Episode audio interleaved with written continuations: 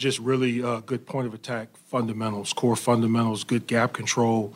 And when we have to involve a member of the secondary, the clarity is there. So just good, aggressive, consistent uh, core fundamentals, I would cite as a reason for that. As a, as a follow-up, guys in the locker room yesterday, we talked about just how phenomenal Ed was Monday night.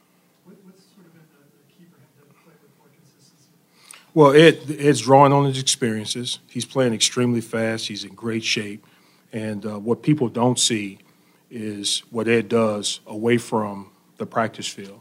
What he's doing in the meeting rooms, the way he is really, the note taking, the questions, the trying to understand exactly what we're doing, situational football, that stuff has gone through the roof. He's taken a, a, a pretty significant jump in my mind uh, with, with some of those things.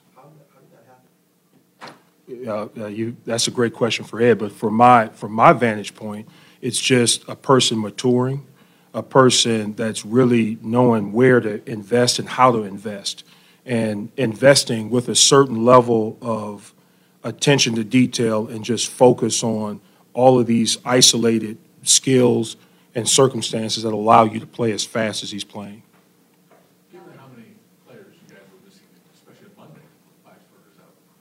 How difficult is to, is it to demand or try to coach more out of, out of the unit, given how well it's played?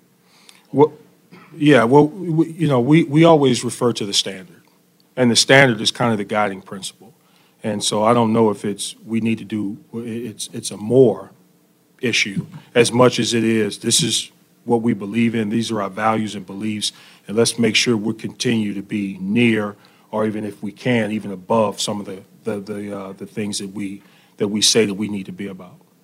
If you had more time with um, Rasul, what stands out to you about his style of play? Well, every week you're seeing, you know, why he's been, why he's here and why he's been a difference maker in the National Football League. The size is, is out at that position at corner is, is a weapon in of, in of itself. And his ability to play a, a tight aligned uh, position against a receiver, to play off and to tackle, I mean, those, those things are, and then his knowledge of what we're doing continues to ramp up. And so when that happens, the instincts will be faster, his skills will be faster, but he's picked things up in a very fast rate so far. From your view, what happened with the 12 guys on the field at the end of the game? I'm not involved in, in, in special teams at, at all. I'm not involved in that. And um, I wasn't involved when uh, we, Tyler Bass was, was special teams player of the, of the week, so I'm not involved in what we're doing in special teams. So when that, that decision is between Sean and, and Matthew then?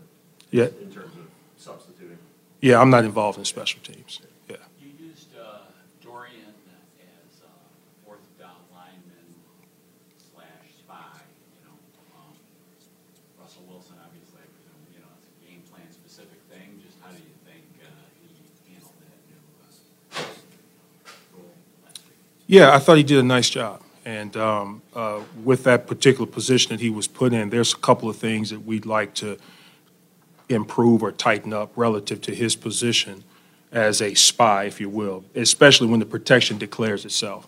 And they start to see, start to take the remaining members of the offensive line out to the three active rushers. There's some things that we can do there.